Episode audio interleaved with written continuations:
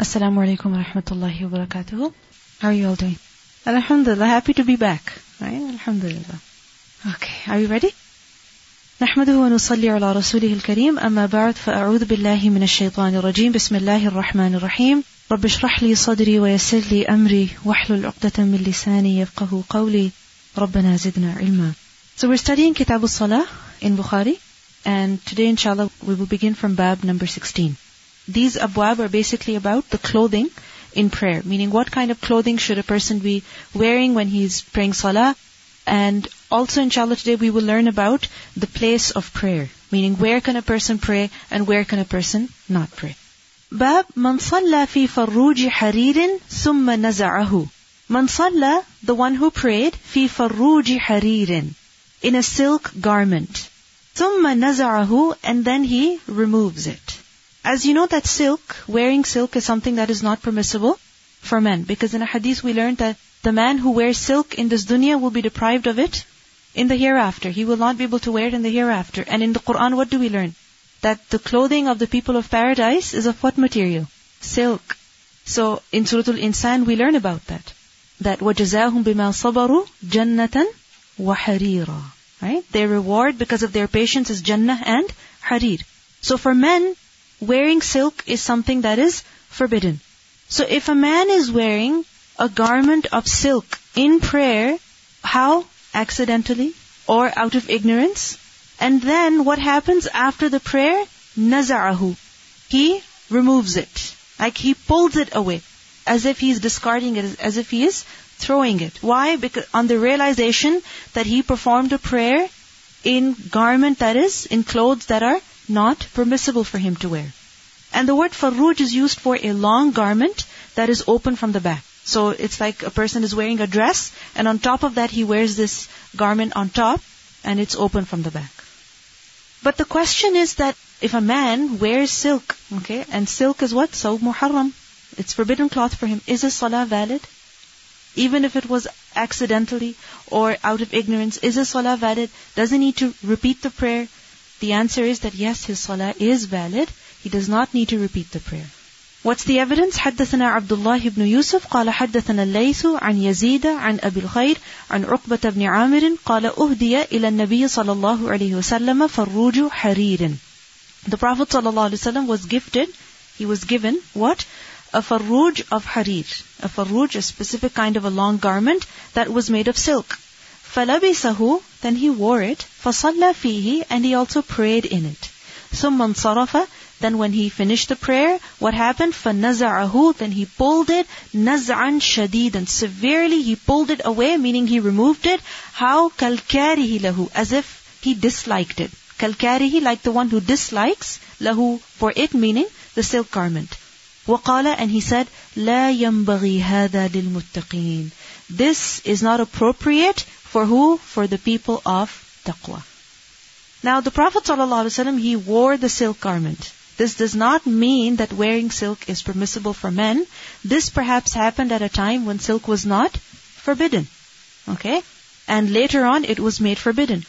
And even if at that time it was not forbidden, the fact that he removed it so violently as if he disliked it, and the fact that he said this is something that does not befit those who have taqwa, then it proves that this is something no longer allowed for men. Men are not allowed to wear silk. But there is a very important lesson that we learned from this. First of all, we learned that the Prophet ﷺ did not break the prayer in the middle. What did he do? He completed the prayer, and as soon as he finished, he just threw that garment away. So what does it show then? That during the prayer, if a person realizes that their clothing is haram, okay, so for example, there is a picture on it, Obviously, if it's najas, that's a different story. But because if there's uncleanliness on your garment, then you have to get rid of it. Like the Prophet ﷺ was once wearing shoes which were not clean, and when Jibril told him, what did he do? He removed them in the prayer. But if it's it's a different situation, where, for example, a person realizes that there's a picture on the clothes, there's a cross on the clothes. Likewise, he realizes that this cloth does not belong to me. This is somebody else's abaya. Right? You go to the bathrooms and you took your abaya off to make your wudu and then you thought it was yours, you put somebody else's on and then during the prayer you're like, this, this might be theft. and I'm praying salah in clothes that I've taken through theft. So what do you do? During the prayer, you break the salah and then you take those clothes off and you change? No, you don't do that. You don't break the prayer. You wait until the end. And then you deal with the clothes. Secondly, the second thing that we see here is that the Prophet ﷺ did not repeat the prayer. So, salah in forbidden clothes is valid. It is valid. This doesn't mean that a person should deliberately wear such clothes. Obviously, this would happen by accident. But during the prayer, don't break it. After the salah, you do not need to repeat it. One more thing that we notice here is that the Prophet ﷺ, he said, لا ينبغي هذا للمتقين. This garment does not befit the people of taqwa. Why? What's the connection over here with taqwa and, and wearing silk? What's the connection? Okay, that first of all, silk is forbidden. But even let's say, if at that time it was not forbidden because the Prophet ﷺ was wearing it, why did he say that wearing such a garment is something that does not befit the muttaqeen? Because such a garment, soft, silk, expensive, it's a rich garment, right? It's garment of zina, right? And when a person is wearing it, he becomes very muzayyan. And sometimes it happens that if you're wearing overly muzayyan clothes, if, then what will happen? Your feelings will change. The way you move in salah, the way you carry yourself, the way you stand, the way you do ruku, everything will change because your perception of, of yourself changes, right? And then instead of fearing Allah, the focus becomes the people. Riya comes in the heart. This is why, if there is something that a person wears and it changes his perception of himself, it makes him proud, it brings about that arrogance, then what should he do? He should remove that. She should remove that. And wait until the heart is more settled, and then wear it again. But if you feel that every time you wear a particular watch, you know, you just feel different, then avoid it. Just recently, my husband was telling me he was listening to Mufti Menk's lectures, and he had mentioned something of this kind. That if there's something that really gets to you, like over, you become very obsessive over it, then remove it. There is a problem over there. So, because kibr is coming, riya is coming, and this is something that destroys good deeds. So, la yambaghi hadha lil muttaqin. Yes, that she's mentioning how a friend of hers, she got a ring and she said it was distracting her in salah, so she got rid of it. So, like remember the Prophet ﷺ, he had the curtain removed. Why? Because it distracted him. So, it doesn't mean that wearing such clothes or wearing jewelry is something that a person should not do at all. No. قُلْ مَنْ حَرَّمَ زِينَةَ الَّتِي أَخْرَجَ اللَّهُ لِعِبَادِهِ That Allah subhanahu wa ta'ala has produced this zina for His servants to wear, to use. So it is permissible for you to wear it, but if in salah it is distracting you, avoid it. Sulaiman alayhi also when his horses distracted him from prayer to the point that his salah got delayed, then what happened? He had all those horses, he slaughtered them himself. Exactly. The highest level of concentration is required at that time. So if there's anything that's distracting you, then avoid it. You know, sometimes it's the bangles of a person. You know, they do takbir and a big chan chan sound and they go down into ruku, big chan chan sound. So if it distracts you, then do something about it. Definitely something that is made of silk completely, uh, that's not permissible at all. However, I do not know the evidence, but I have heard the opinion that if there is some silk on the cloth, then that is okay. But it's best to avoid it. You know, it's best to avoid it. When there are so many other things available, then why not uh, use that? Bab as-salati fi thawb al-ahmar. Praying in a red garment. Again, wearing red is something forbidden for men. Okay, because a man once came to the Prophet ﷺ wearing all red. And the Prophet ﷺ, when he saw him, he turned his face away. So wearing red is something that's not allowed for men. So can they wear red in prayer? Now, this is men, not women. Silk, also for men, and this red clothing is also for men. حدثنا محمد بن عرعرة قال حدثني عمر بن أبي زائدة عن عون بن أبي جحيفة عن أبيه قال رأيت رسول الله صلى الله عليه وسلم في قبة حمراء من أدم He said, I saw the Prophet صلى الله عليه وسلم في قبة حمراء in a leather tent. Okay, قبة is a leather tent and it was حمراء meaning it was red in color and it was min Adam. it was made from Adam. Adam meaning julud. So it was made from animal skins. So in other words, the Prophet ﷺ was in a leather tent. He was taking its shade. وَرَأَيْتُ بِلَالًا And I saw Bilal, radiallahu anhu, أخذ, he, he had taken, he was holding, وضوء رسول الله صلى الله عليه وسلم, the wudu water of the Prophet صلى الله عليه وسلم. And then the Prophet ﷺ performed wudu. And what happened? وَرَأَيْتُ النَّاسَ And I saw the people يَبْتَدِرُونَ ذَاكَ الْوَضُوءَ They were rushing, hastening towards that wudu. That wudu, meaning that wudu water. Meaning the water that the Prophet ﷺ had used for performing his wudu, that was collected in a bowl, in, in, a, in, in a vessel, and Bilal anhu had it. And what happened? The people rushed to take it, to use it. Why?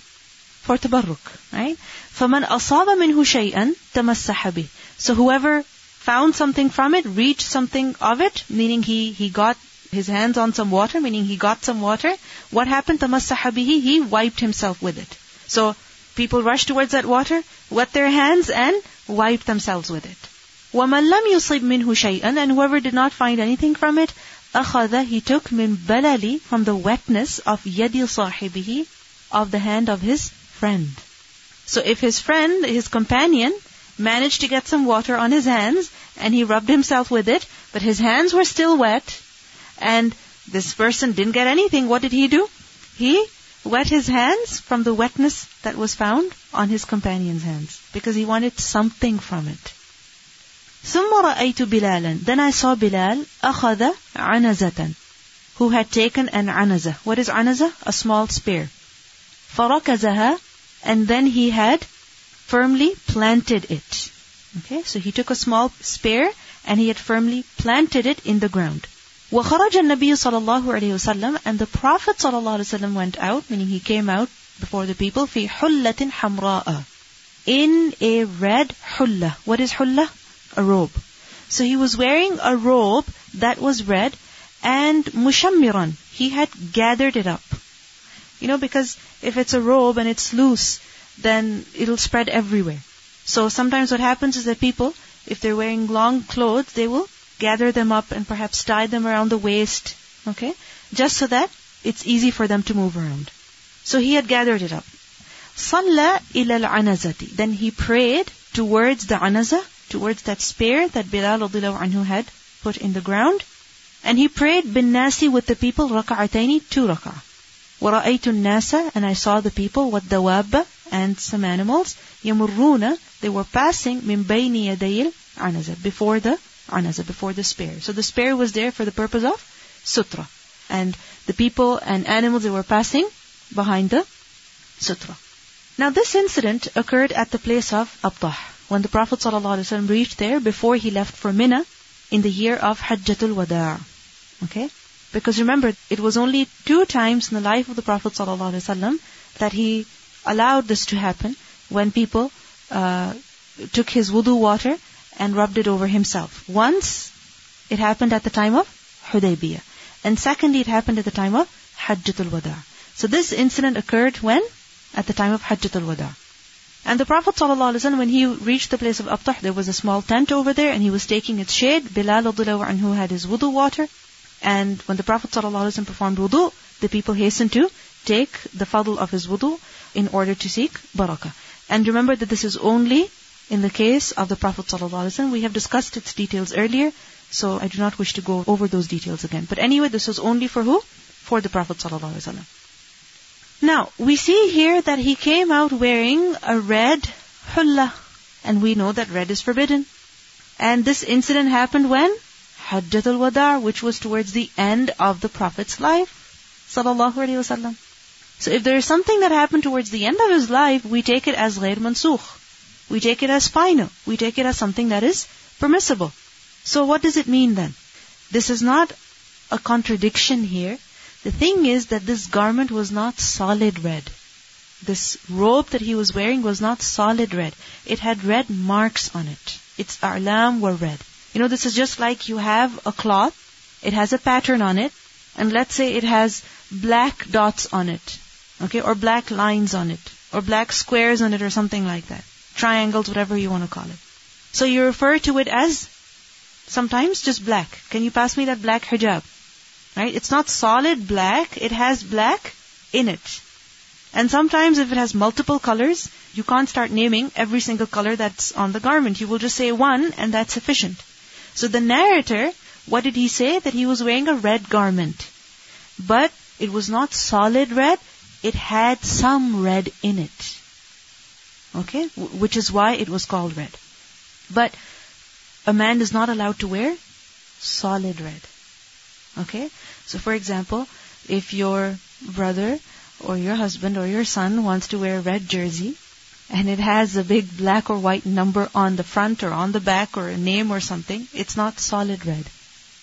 Likewise, if they wish to wear a dress shirt which has red lines on it, there's no, there's no haraj. Okay? Because sometimes we just generalize as red haram. I remember somebody was telling me that somebody they know walked in in front of their mother wearing a red jersey, and their mother, the first thing she said, haram, haram, take that off.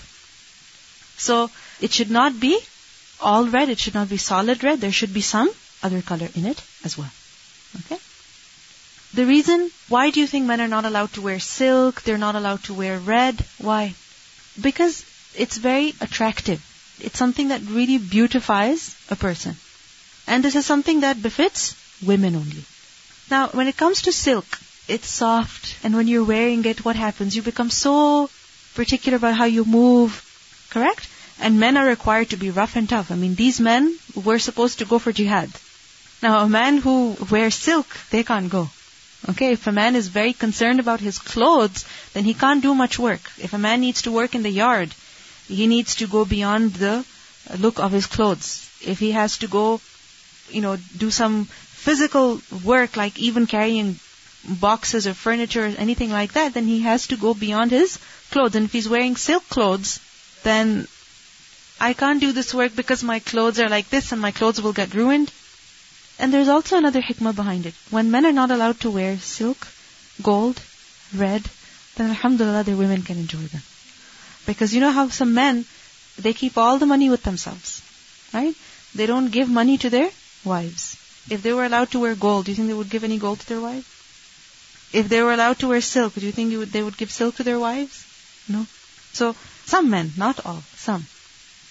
Anyway, Allah subhanahu wa ta'ala, He's Al-Hakim, and we accept His hukm.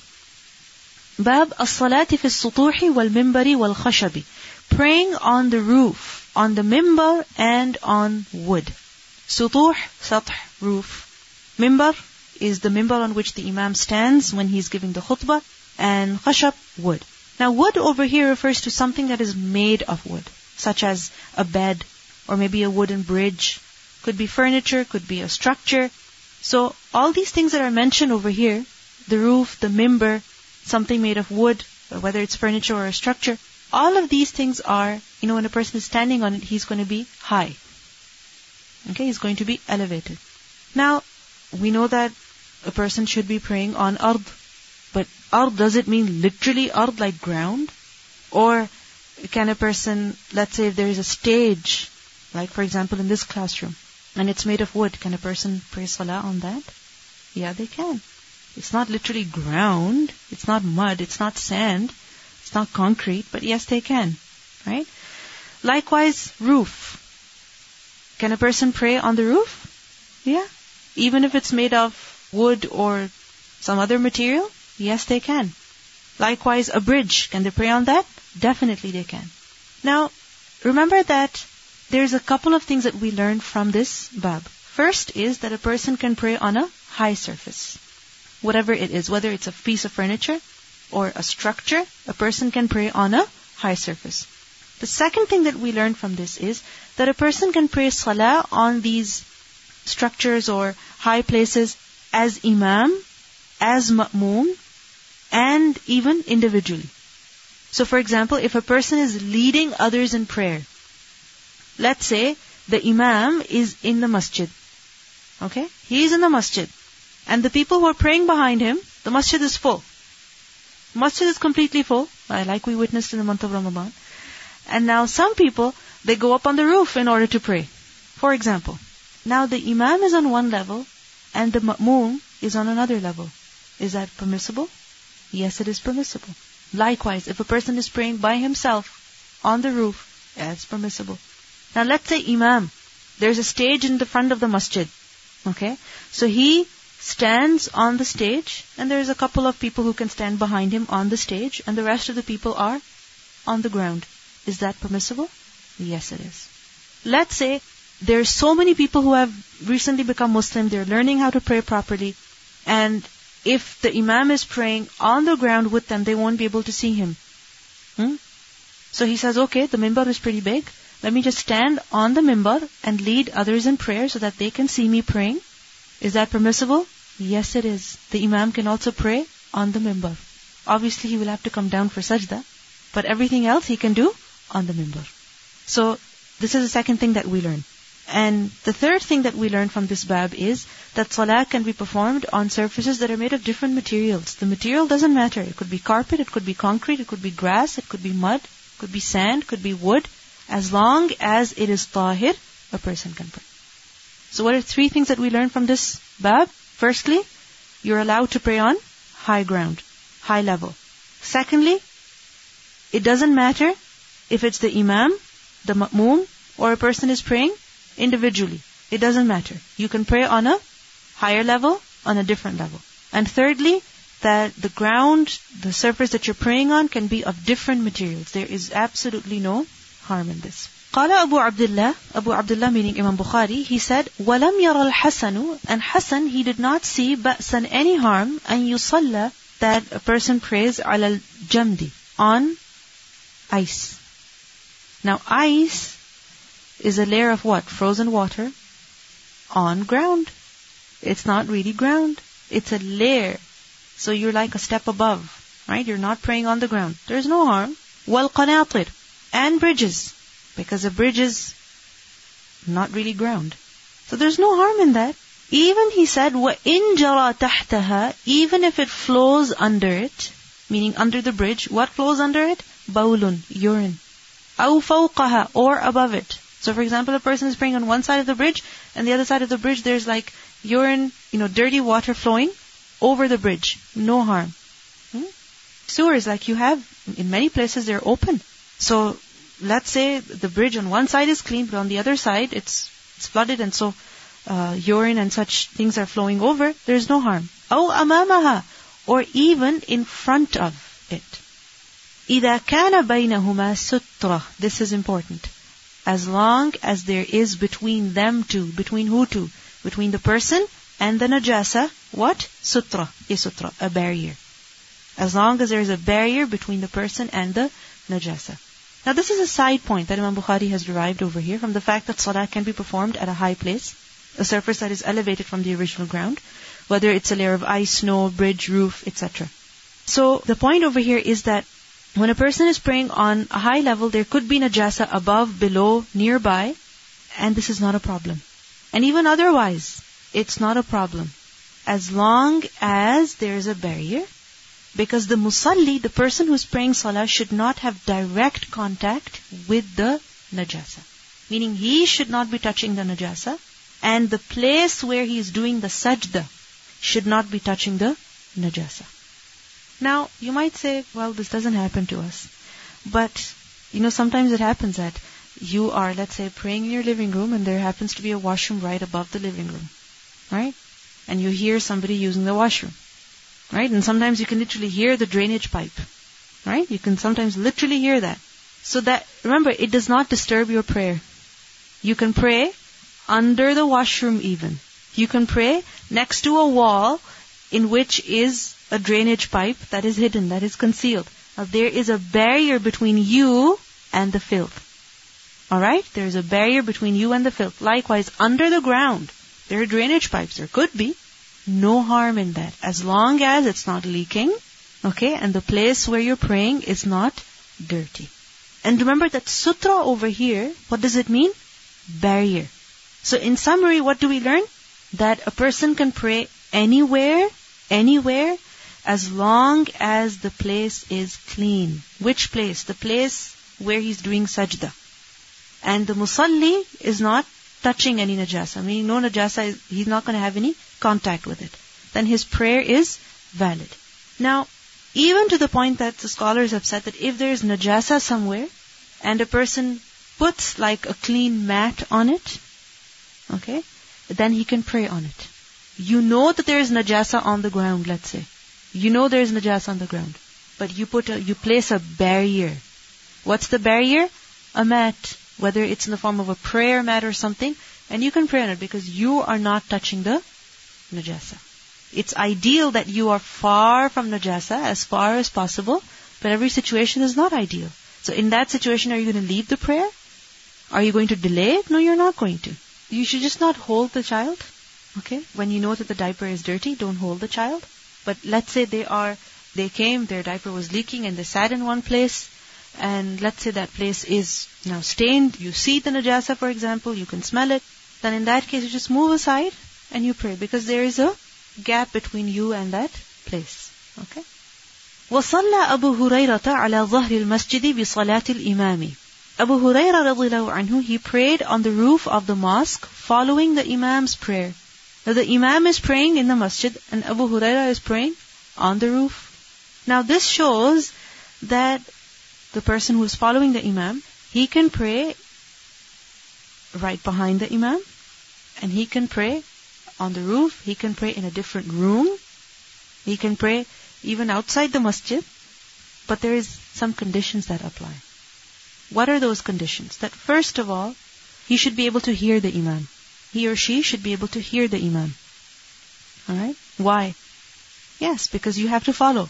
Remember that seeing the imam is not a condition, but hearing the imam is a condition. That sometimes the imam, let's say there's no microphone. He says the takbir, but everybody cannot hear him. So five rows behind him, there is a person who repeats takbir. You can hear them, it's okay. So the first thing is that you should be able to hear the imam. The second thing is that you can only pray outside the masjid, and outside means the roof or right outside the gate, right outside the door, on the street, in your hotel room, in the case of Medina or Makkah, especially in the month of Ramadan, when when the masjid is full. But if the masjid is not full, then you can't pray in your hotel room out of convenience. So for example, in, in the month of Ramadan, literally, there are rows in the streets. The masjid is full. The roads are full. Right? The hotel lobbies are full. So the rows are literally coming up to your, to the floor that, where you're staying. So in that case, you can hear the imam in some places they even have speakers literally in the bedrooms, in the apartments. So in that case, you can follow the imam from there because you can hear the imam. And the masjid is full. But if the masjid is not full, then you don't do that. Inshallah, we will learn that a person can even pray on the bed. That the rows have to be muttasil. That the rows behind the imam should be continuous until where you are. Not that there's a big gap in the middle, and just for the sake of convenience, you just stand wherever you are. Because what's the harm in that? What's the harm in that? Hmm? You're far from the imam. And for, for the men, the best rows are which ones? The ones in the front, closest to the imam. Right? And then with the big gap in the middle, nobody can pass you and go there. People will think that the masjid is full. And then what will happen? More people are suffering. Right? So, وَصَلَّى أَبُو هُرَيْرَةَ عَلَى ظَهْرِ الْمَسْجِدِ بِصَلَاةِ الْإِمَامِ Now remember that the objective of jama'ah, the objective of congregation, is to collectively, is ijtima' the being together of makan, zaman, and af'al with the imam. Ijtima' of makan, zaman, and af'al with the imam. What does it mean? That the place where you pray is the same as that of the imam. The zaman, the time when you pray is the same as that of the imam. And the af'al, the actions that you perform are also in sync with the actions of the imam. So this is the objective of jama'ah. If you can't hear the imam, then how will it be? If you're in a different place, then that's not jama'ah. Okay? And the place where you're praying, even if it's outside the masjid, it will only be considered the same place when the rows are continuous. Yeah, that should not be done. So for example, if, if a person is in i'tikaf and the imam is leading the prayer, whether it is nafil or, or fard, then what should they do? They should pray in the rows, not in their own cubicle. Okay? You should pray in the rows. Because you cannot form a separate row of your own when there is space in the masjid. Jama'ah is from jamr, and jamr means together. So the point of jama'ah is together. So if you're praying alone, when the people are praying together, how can that be jamara? وَصَلَّى ibn Umar ala thalji. And Ibn Umar prayed on snow. So again, back to the different surfaces. So Abu Huraira prayed on the roof. That's okay. And Ibn Umar prayed on snow. Can you imagine? It is said that Ibn Umar anhu, he went to Azerbaijan. Okay? Russia. And it gets really cold over there. And it snowed, and the snow prevented him from traveling for six months. For six months he wasn't able to travel, and for this entire time he was shortening the prayer because he was just waiting any day that the weather would become better so that he could leave, but he wasn't able to. And there was so much snow that he prayed on the snow. I was just thinking about it, that these days when it snows, we are so comfortable and warm inside our houses that we don't even need to touch the snow, literally. We don't touch snow with our bare hands. Imagine having to do sujood on the snow. Your head touching snow. And on top there's salah, qiyam and yes, long qiyam, long sujood and the khushu that they had. So I was sharing that when you pray in this kind of circumstance, let's say if you have no other choice but pray on snow, those are the most memorable prayers as well. We do pray otherwise as well, but I've uh, like we've been through this experience where there was no other choice, but we really had to. Of course, we didn't have that long ruku and sujood, the kind of prayers that we have our deficiencies, may not forgive us. Mm-hmm. But yes, those are the most memorable prayers, and your iman actually gets a boost there. That no matter what, what Allah has asked, you have to do it. So you feel good about it as well. I'm right. sure it's Ibn Abbas حدثنا علي بن عبد الله قال حدثنا سفيان قال حدثنا أبو حازم قال سألوا سهل بن سعد The people asked Sahel ibn Sa'd من أي شيء from which material, from which thing al-mimbaru was the mimbar. The mimbar of the Prophet ﷺ on which he would stand, what was it made of? فقال, so he said, ما بقي بالناس from the people, no one has remained. أَعْلَمُ minni, Who knows better than me about what? About the mimbar.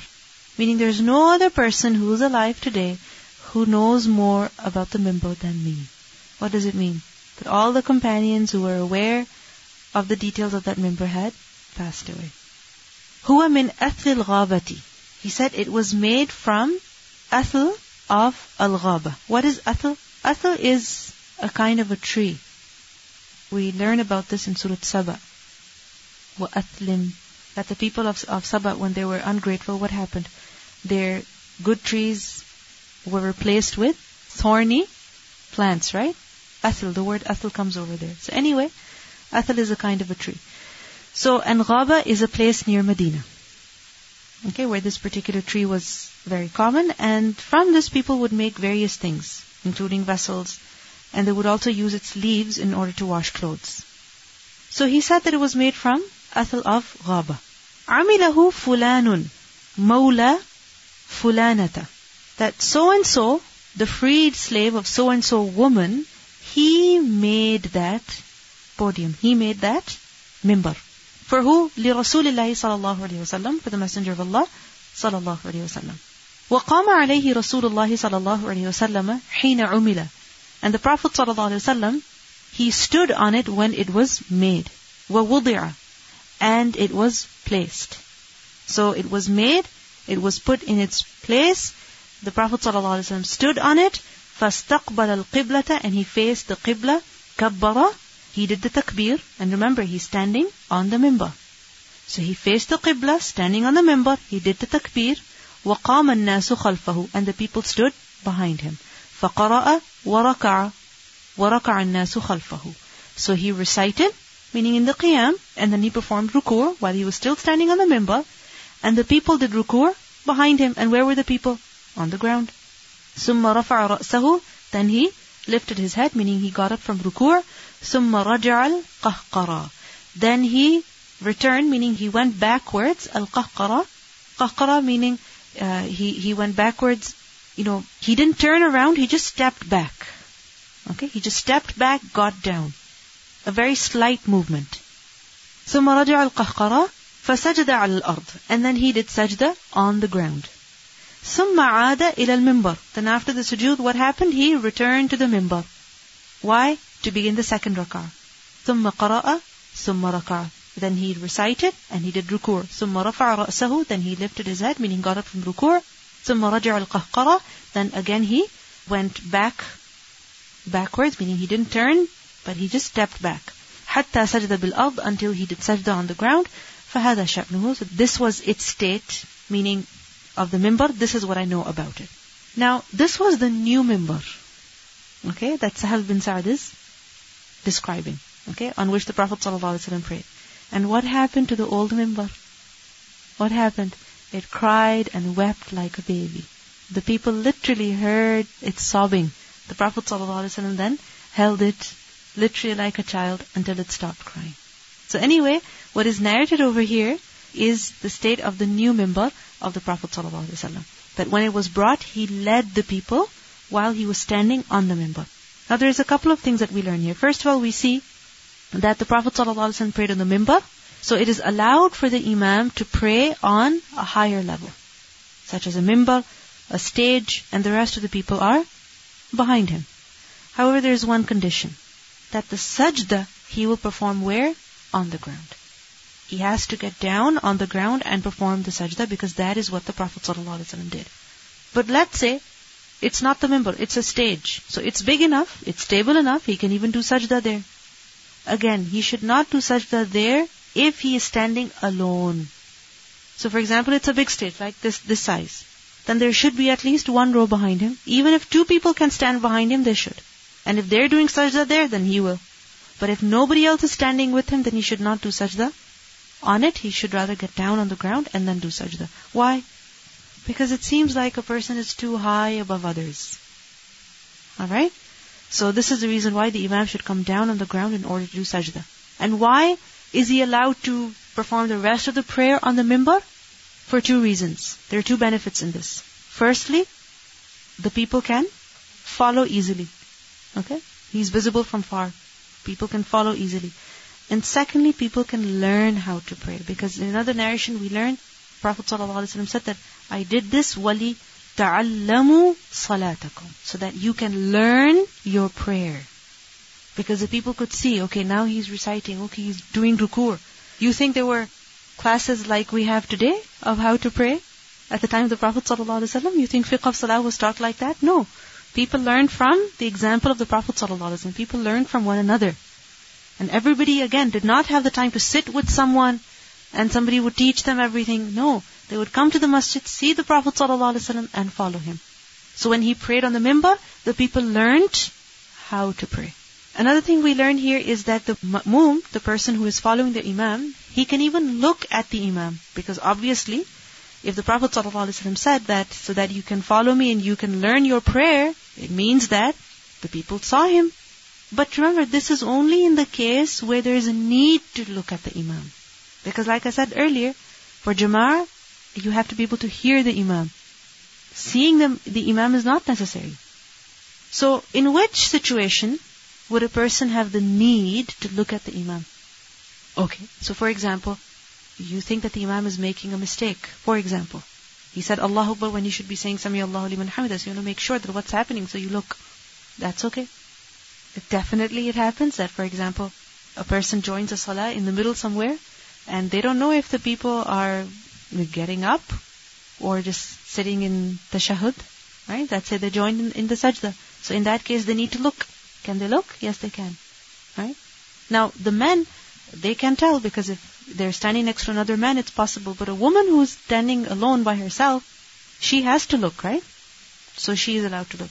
Likewise, there could be a person who is unable to hear, right?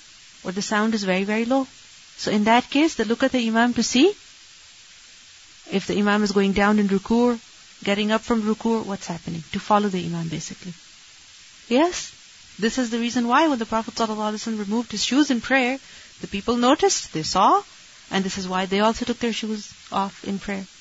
A person has just started to learn how to pray, and they have the need to, to see somebody praying. So they can do that. It's not going to disturb their prayer. But remember that whatever the situation is, if there is a need to look at the imam, you may do so, but it should be limited. Not that a person is constantly looking at the imam. No, they should be looking at the place of sajda. Only when there is a need, then they can look at the imam. First of all, it should be avoided as much as possible. And secondly, when there is a need, it should be limited. On the mimbar? He or- can do the sajda on the mimbar no, when he's alone. no. The imam is praying on a high place. Okay? And the rest of the people are praying on the ground. Yeah. Okay? Now what happens is that when the imam has to do sajda, he has to get down from that high place on ground level, do sajda right next to the mimbar, and then get back onto the mimbar to do the qiyam and the ruku and everything else. Okay? My question is that if there's nobody else On the mimbar with him, or if maybe he's just praying alone by himself, by, by himself. then there's no need to stand on the mimbar. Okay? The reason why the imam would stand on the mimbar is either that people can see him or that people can hear him because if he's standing, you know, on, on a high level, then his voice will, will be louder. So that's okay. But if he's praying by himself, then there is no need for him to impose his difficulty on himself. What I mentioned earlier was that if the stage or the mimbar is big enough, stable enough that the imam feels he can do sajda. You know, one is that the mimbar is not big enough, and the other is that it is big enough. It is very stable. And he says that why should I get down? I should just do sajda here. No, he should not do that. The only situation where he will do sajda on the mimbar, on a high surface, is when other people are also praying on the high surface al- along with him. We have to look at what? The place of sajda. Sometimes for like concentrating on the salah, can we close our eyes? No. You should not close your eyes in the prayer. Then we also learn in this that a person can move in the prayer, okay, a haraka yasira, an easy, small, slight movement where there is necessity. So the imam gets down from the mimbar to do sajda, and then he gets up onto the mimbar to stand in prayer. That's a movement. But it's necessary. He can do that. Likewise, if a person has to adjust the microphone.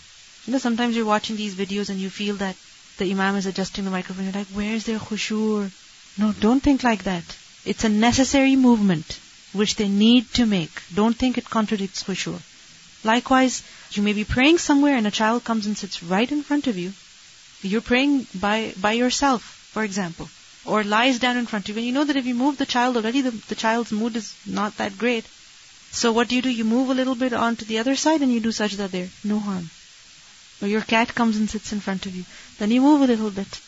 The body and the face remains in the direction of the qibla because the Prophet ﷺ رجع القهقرة, right? He just stepped back and then he moved forward. قال أبو عبد الله قال علي بن عبد الله سألني أحمد بن حنبل So Abu Abdullah meaning Imam Bukhari he says that قال علي بن عبد الله uh, علي بن عبد الله he said سألني أحمد بن حنبل he asked me رحمه الله عن هذا الحديث about this hadith قال فإنما أردت أن النبي صلى الله عليه وسلم كان أعلى من الناس he said that the reason why I mentioned this hadith was to prove that the Prophet صلى الله عليه وسلم was أعلى من الناس on a higher place than the rest of the people فلا بأس أن يكون الإمام أعلى من الناس بهذا الحديث so there's no harm if the imam is on a higher place than the rest of the people because of this hadith. قال فقلت إن سفيان بن عيينة كان يسأل عن هذا كثيرا فلم تسمعه منه قال لا something else which we don't need to go into detail of. So anyway, the ulu, the imam may be on a higher place than the people who are following him, but remember that this ulu should be slight, not extreme. Okay? So for example, the mimbar or a stage is just one or two or three steps maximum. Not that there is a separate place made for the imam so that he stands over there and the rest of the people are under. No, that's not appropriate. Okay? Because he should be able to get down for sajda easily and get back on for the prayer easily. حدثنا محمد بن عبد الرحيم قال حدثنا يزيد بن هارون قال أخبرنا حميد الطويل عن أنس بن مالك أن رسول الله صلى الله عليه وسلم that the messenger of Allah صلى الله عليه وسلم سقط عن فرسه he fell down from his horse فجحشت so it got scraped what got scraped ساقه his leg أو كتفه or his shoulder so he fell from his horse his leg or his shoulder one of them it got scraped وآل and at the same time the Prophet ﷺ had also done ila min nisa'ihi from his wives shahran for a month. What does it mean by ala? Ala is basically from aliyah, which is half, to swear an oath. Of what? Abstinence, right? That the Prophet ﷺ had sworn an oath of staying away from his wives. For how long? For an entire month. When did this happen? We learn about this in Surah Al-Ahzab, right? When the wives of the Prophet ﷺ demanded from him an increase in their monthly stipend. Because so many spoils would come to Medina from all over. And the Prophet ﷺ would give so generously to the people. you know, servants and gold and clothes and everything, even land. He would give so generously to the people. That once Abbas anhu, he was given so much that he was trying to put everything in that cloth in order to take it all that he was given, and he couldn't carry it. It was so much. And he asked for help from the Prophet his nephew, and he said, just take as much as you can. So he gave so generously to the people, but his own family, he gave limited. Why? Because he was to set an excellent example for the people. Remember when Fatima anha came to ask for a servant? What did he tell her? That I'll give you something better. Right? He didn't give her the servant, but he taught her something much better. Tasbihat. So, the wives of the Prophet ﷺ, they also asked for an increase, but the Prophet ﷺ did not give. And he was displeased. And for that he said, I'm not going to be with you for an entire month. And then the ayat were revealed, which we learn in Surah Al-Ahzab. So anyway, وَآلَ مِن نِسَائِهِ شَهْرٌ At the same time, this had happened. فَجَلَسَ So he would sit, meaning he would stay, في مشروبة له in a mashruba for him. What is mashruba? Mashruba is basically al-ghurfa al-murtafi'a. It is a room that is on a higher level, so basically like an attic room. So it was in the masjid, around that area, but it was on a higher place. He would stay there. درجتها من جذوع and its ladder, meaning the stairs that would go up to that room, were made from judur, from palm trunks, date palm trunks. فَأَتَاهُ أَصْحَابُهُ So his companions would come to him, يَعُودُونَهُ to visit him. Because firstly, he was staying away from his wives. And secondly, he was injured. So they would come to visit him. فَصَلَّى بِهِمْ جَالِسًا And the Prophet ﷺ would pray with them, جالسا while he would be sitting.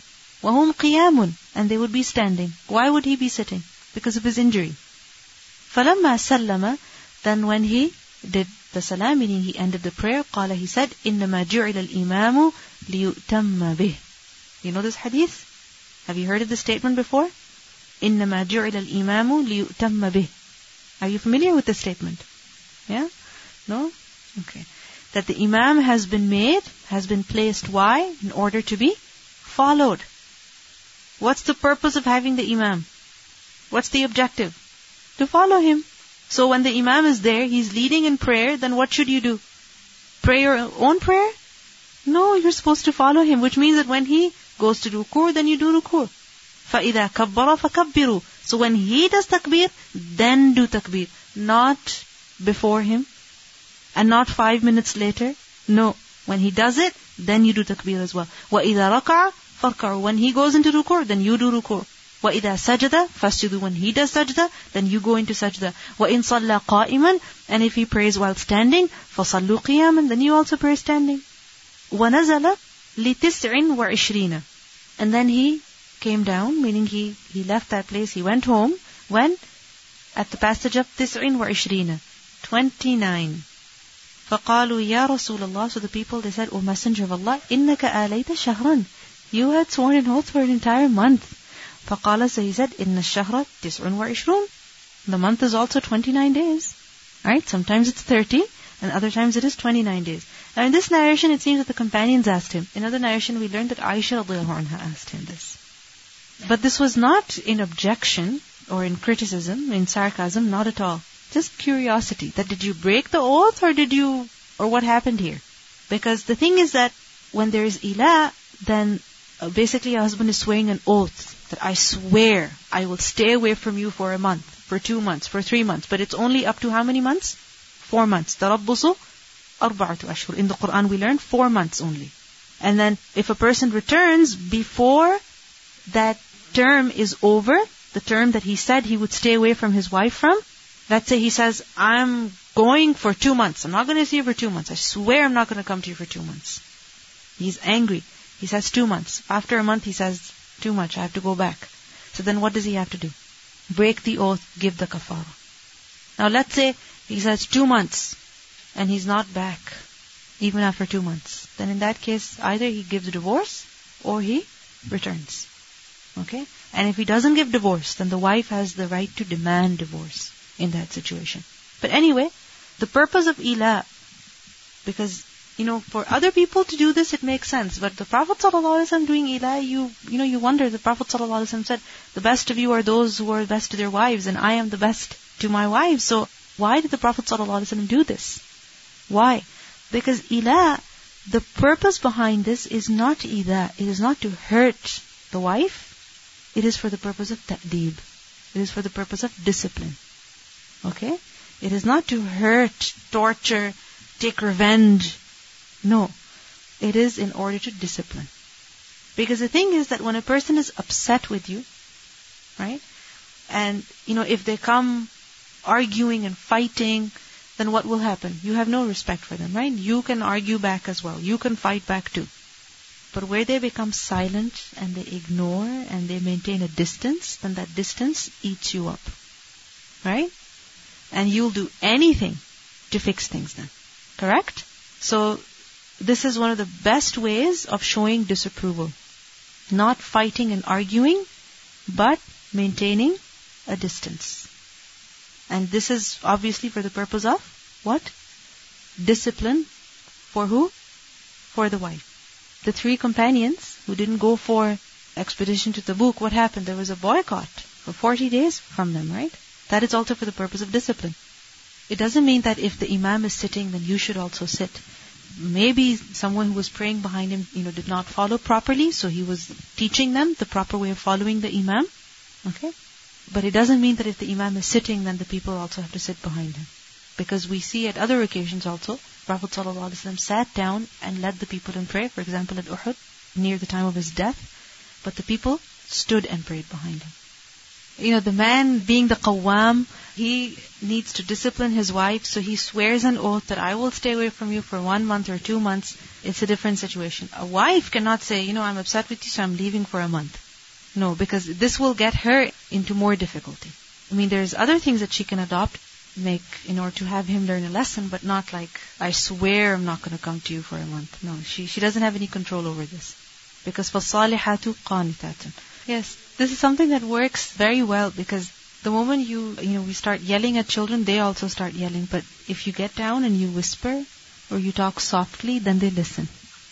Right? When you talk softly, then they will listen. And if you start yelling, they become deaf. Right? Befitting for the wives of the Prophet ﷺ to make this kind of a demand.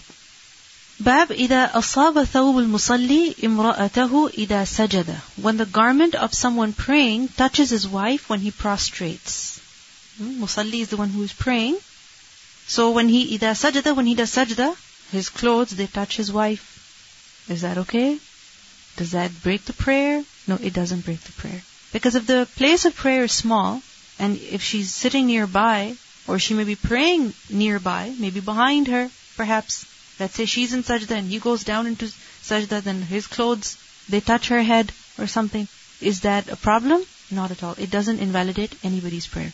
حدثنا مسدد عن خالد قال حدثنا سليمان الشيباني عن عبد الله بن شداد عن ميمونة قالت كان رسول الله صلى الله عليه وسلم يصلي The Prophet صلى الله عليه وسلم was praying وأنا حذاءه and I was next to him وأنا حائض and I was menstruating so she was not praying and he was praying وربما أصابني ثوبه إذا سجد and sometimes his garment would touch me when he would do sajda قالت وكان يصلي على الخمرة she said and he would pray on a small mat so there's no harm if a person's clothes touch his wife in the prayer باب الصلاة على الحصير praying on a straw mat now another material is mentioned we learned about ice snow wood it's all permissible. Likewise, a straw mat is also permissible. And if straw mat is permissible, then a mat made of some other fabric, some fabric, is also permissible.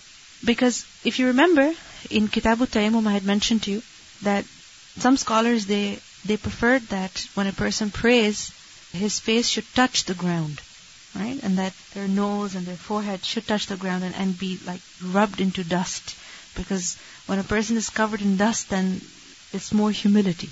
And before Allah subhanahu wa ta'ala, it is excellent, right? To be more humble. Now, this doesn't mean that a person cannot pray on, you know, a mat. No, it is permissible. So, for example, the floor is very cold, or you're outside and people are walking there with their shoes. So, you want to, you know, put some clean mat, there's no harm in that. It's not an innovation, basically, to use a prayer mat As long as it is not distracting you, the colors are not distracting you. وصلى جابر وأبو سعيد في السفينة قائما. And Jabir and Abu Sa'id, they both prayed on a ship. How? Standing. They both prayed while they were standing. وقال الحسن and Hassan he said تصلي قائما you can pray standing where on a ship ما لم تشق على أصحابك as long as you do not cause any difficulty on who your companions تدور معها you just turn with the ship وإلا and if not فقاعدا then pray sitting now this is another point that we learn here that you know when it comes to praying on different surfaces it happens to be on a ship in a car in an airplane okay and it's not possible to stop you can stop your own car but if you're traveling on a bus you can't have them stop you know so that you can pray your maghrib and isha or you can pray your zuhr and asr right you can't do that so in that case you have to pray where you are now the rule is what? That fard prayer, you have to pray standing, and nafil prayer, you can pray sitting. Now let's say you stand up in order to pray your fard prayer, and you happen to be on a ship, on a boat, and obviously, what happens to a boat or a ship? It moves a lot. Even airplane, you do have turbulence every now and then. So if you stand and pray, and then all of a sudden there's some turbulence, and you fall on people who are sitting next to you, then you're causing them hardship, you're causing them difficulty. Likewise, you have limited space that you have been provided in the aircraft, right? And if you stand over there, and in order to do ruku, you are literally pushing the person sitting before you, you're praying in the in the passageway, then this is not appropriate. Then what do you have to do? In this situation, what did Hassan al-Basri say? وَإِلَّا فَقَاعِدًا If it's not possible to stand and pray, then you will just pray while sitting. So one thing that you can do is do qiyam while standing, and then for ruku and for sujood, sit down. Alright? One more thing that we learned here is that he said, تَدُورُ مَعَهَا That on the ship, when you're praying, you turn with it. What does it mean? That as the ship, let's say the ship is traveling in the direction of the Qibla. Okay, it's moving in the direction of the Qibla. So you started the prayer and you're facing the Qibla. And this is false prayer, by the way. And let's say the ship turns right. Then in that case, you're not facing the Qibla anymore. So what did he say? Taduru ma'aha. You turn with it. So you turn to the left. Why? In order to continue to face the Qibla.